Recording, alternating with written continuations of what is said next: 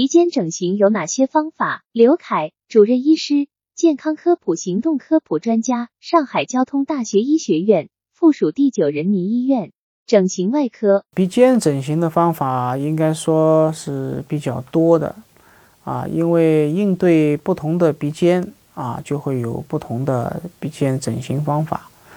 那么鼻尖呢有哪些类型啊？我们知道。呃，首先，对我们呃中国人啊亚洲人来说，鼻尖通常是比较肉的啊，比较肉的。所以呢，呃，肉鼻子呢，它就首先一点，它下面的支撑结构不是很强壮，也就是它的软骨不发达啊。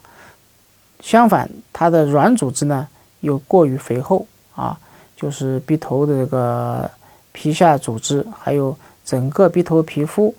还有包括皮脂腺都相对比较肥厚，所以这种情况下呢，我们就要做软骨的支撑，同时把鼻尖的这个皮肤啊做一个修薄的一个处理。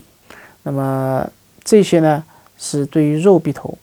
那么如果对于偏向西方的一些鼻尖啊，比方说它的皮肤是比较薄的，它的软骨是比较强壮的，那么这些鼻尖的调整呢，那么就要看它鼻尖的。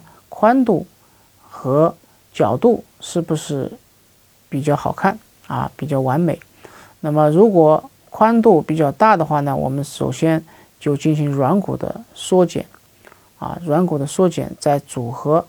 那么如果鼻尖的高度翘度比较过分，比方说有点露鼻孔，那么我们要做鼻尖的延长啊，那么进行组合啊。如果鼻尖下垂，那我们要做。